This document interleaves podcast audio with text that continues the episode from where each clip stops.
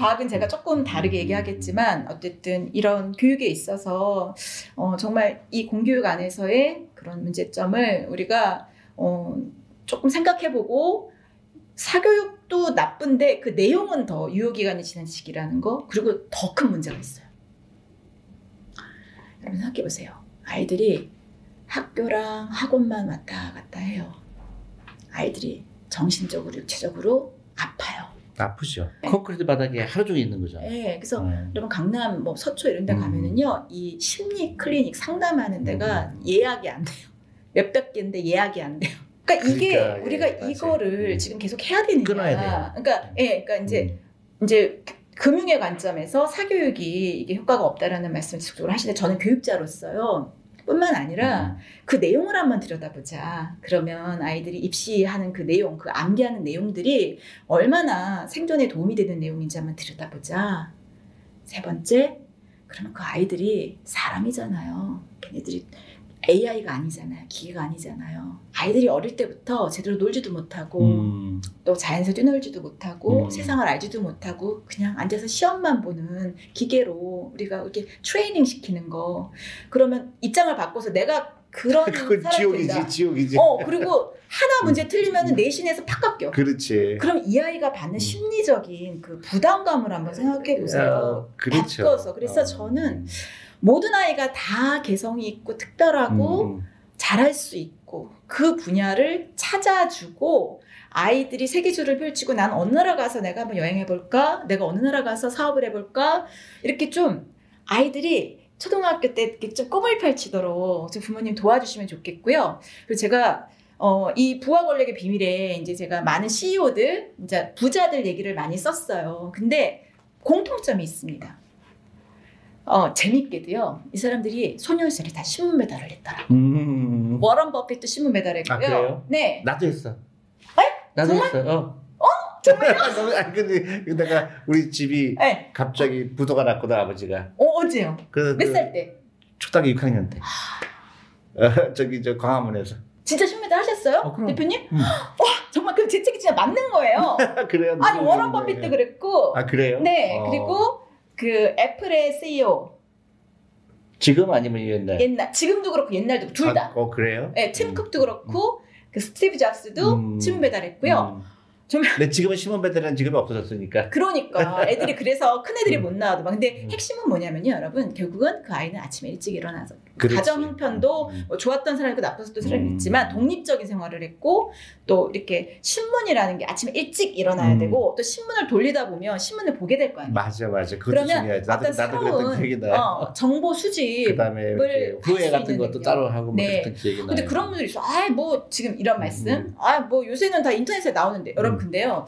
저는 외국 어디 가든지 그 나라 신문을 사 보거든요. 종이 음. 신문을. 왜냐하면 이게 인터넷은 포털 사이트가 지정하는 대로 또 많이 본 그것만 이게 뜨잖아요. 근데 신문은요. 그 안에 광고도 있고요. 또 지면에 대한 어떤 비중도 있고요. 근데 신기한 거는 네. 홍콩이나 네. 싱가포르 가면 네. 어, 월스트리저널이나든가 네네. 뉴욕 타임즈가 있어요. 네네. 근데 한국은 없어요. 없죠. 그리고 신문을 이제 사서 이제 다 음. 컬렉션을 했거든요. 근데 정말 다른 나라는요. 신문 딱 펼치면은 국제 뉴스가 영국 음. 같은 경우는 한 80% 이상이고요. 그렇지. 인도네시아나 뭐 방글라데시나 음. 이런 나라도 최소 60% 이상이에요. 그러니까 음. 우리나라 제외한 다른 나라에 대한 시-. 그 신문 기사. 음. 근데요. 한국 신문 여러분 오늘 신문 한번 펼쳐보세요. 8, 90%가 국내고요. 음. 10%가 미국 조금, 중국 조금, 음. 일본 조금. 그러니까 우리나라에서 계속 신문을 그나마도 안 읽지만 음. 신문을 읽다 보면 굉장히 좁은 세계에 갇히게 되는 거고요. 음. 교과서도 마찬가지로 교과서만 펼쳐보세요. 애들 거 한번 보세요. 뭐 영어가 음. 있긴 하지만 영어가 세계를 가르쳐 주는 건 아니니까 정말 아이들이 초등학교 때부터 중학교, 고등학교까지 세계보다는 한국에 갇혀 있고 또 뉴스나 신문을 이제 좀 성의 있는 교사분들은 이제 그거를 이제 응용해서 음. 학습 자료를 만드시는데 우리나라의 신문이나 뉴스 자체가 국내에 갇혀 있기 때문에 계속 한국에만 있고 이 코스만 정해진 모범생 코스만 따라가게 되면 굉장히 그렇죠. 편협한 인재가 되고 음. 시험만 잘 보고 공무원만 되려 그러고 뭐 이런 인재가 되는데 사실은 공무원도 여러분 저는 가장 사양 직전 같거든요. 왜냐하면 음. 이제 모든 게 다 AI로 바뀔 음. 거고 우리가 너무나 이 전산이나 정보가 잘 된 나라기 때문에 인공지능에 대체될 직업이 가장 많은 나라가 우리나라예요. 그리고 많은 서류 같은 것도 이제 여러분 집에서 막 맞아요. 동사무소 없어질 수밖에 음, 없고 음, 더구나 우리가 인구가 줄고 있지 않습니까? 음, 그러면은 기업으로 말하면 소비자가 줄고 있는 거거든요. 음. 그러면 기업의 관점에서 볼 때는 망할 기업인 건데 음. 부모님이 자꾸 공무원만 되라고 한다면 그럼 국가가 묻어나면 어떻게 되는 거죠? 그러니까 그게 이제 악순환인 것 같은데 그래서, 예. 예, 왜냐하면 음, 고등학교 시절, 대학교 시절 너무 지친 거예요. 맞아요. 어, 애들이 그러니까 지쳤어. 지쳤지. 그러니까 아이 다 귀찮아. 이제 일본하고 똑같아요. 맞습니다. 아 지쳤는데 그 미국에 이제 일본 같은 경우 동경제대 나온 사람들이 세븐일레븐에서 가서 일하고 싶은 애가 의외로 많아요. 아 프리타 그렇죠. 왜냐면 아 지쳤는데 뭐 맞아요. 인생 사는 거 뭐 있어. 그러니까 월급 제대로 나오고 그냥 그날 먹고 서- 그날 벌어서 그날 먹고 살면 되지.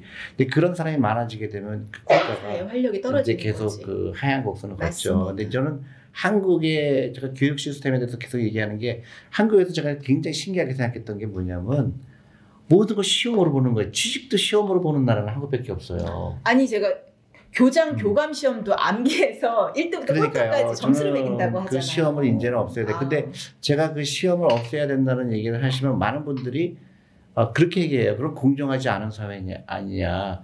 너무 놀란 거예요. 우리는 시험을 해서 시험 점수로 해야 가장 공정한 시스템이라고 전부 믿는 거예요. 어, 그렇지 않죠. 어, 그러니까 그거는 딱 언어 능력, 어떤 특별한 어떤 그 그러니까 능력이 있는 사람에게만 유리한 거죠. 우리나라가 지금 보면. 너무나 그쪽으로 빠져 있는 거예요. 그게 공정하다. 똑같은 시험을 봐서 음. 똑같은 사람들이 점수를 갖고 하면 아, 가장 공정한 사회가 아니냐. 근데 그 공정한 게 아니라 가장 편, 편리한 거죠. 그렇죠. 어, 그러니까 쉽게 어, 비난받지 않고 정당화할 어, 수 있는 그래서 그런 아 이게 정말 우리나라가 정말 심각하게 생각해야 될 부분인 거 아닌가.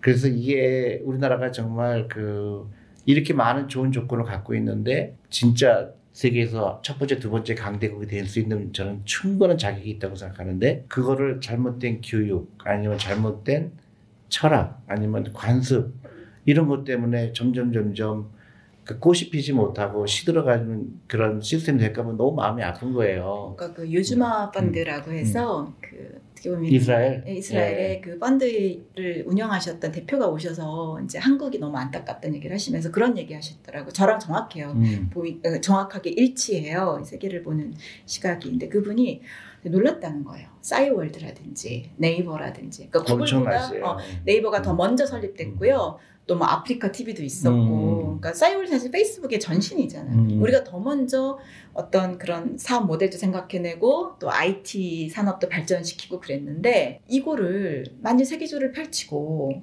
해외로 확장을 했으면 페이스북은 태어나지도 못했을 거라고 그렇지. 단언을 페이스북은. 훨씬 더 예. low level이지. 네. 근데 한국 사람들은 와서 글로벌한 생각 어, 못 어, 그리고. 오면은 그런데요. 성공 방- 성공의 공식을 알려달라고.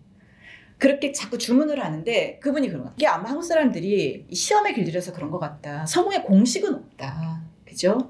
자기가 찾아야죠. 자기가 찾아야 음, 되는데 음. 탐험하고 그죠? 음. 아까 그 모험하고 음. 모범생이 아니라 모험생이 돼야 길을 찾을 수가 있는데 그렇지. 그게 전혀 음, 준비가 음, 안돼 있고 음. 질문도 그런 거죠. 기자분들이 질문할 때 그런 거예요. 음. 어, 성공 방정식을 알려주세요. 성공의 공식은 무엇입니까? 그런 건 없다.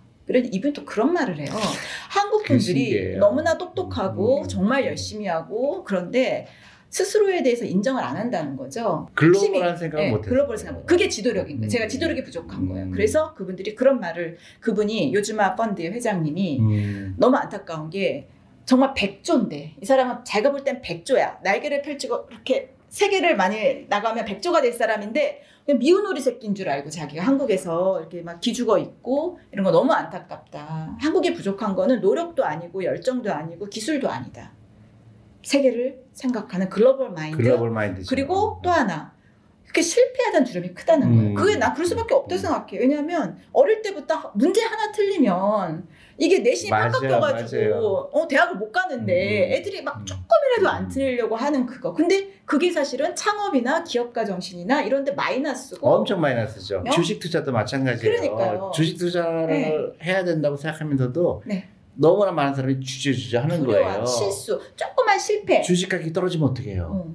근데 큰 픽처를 못 보니까 그러니까 그그 맞아요. 작은- 빅픽처. 그게 그러니까 그게 안 보이는 거예요. 그래서 이제 음. 저는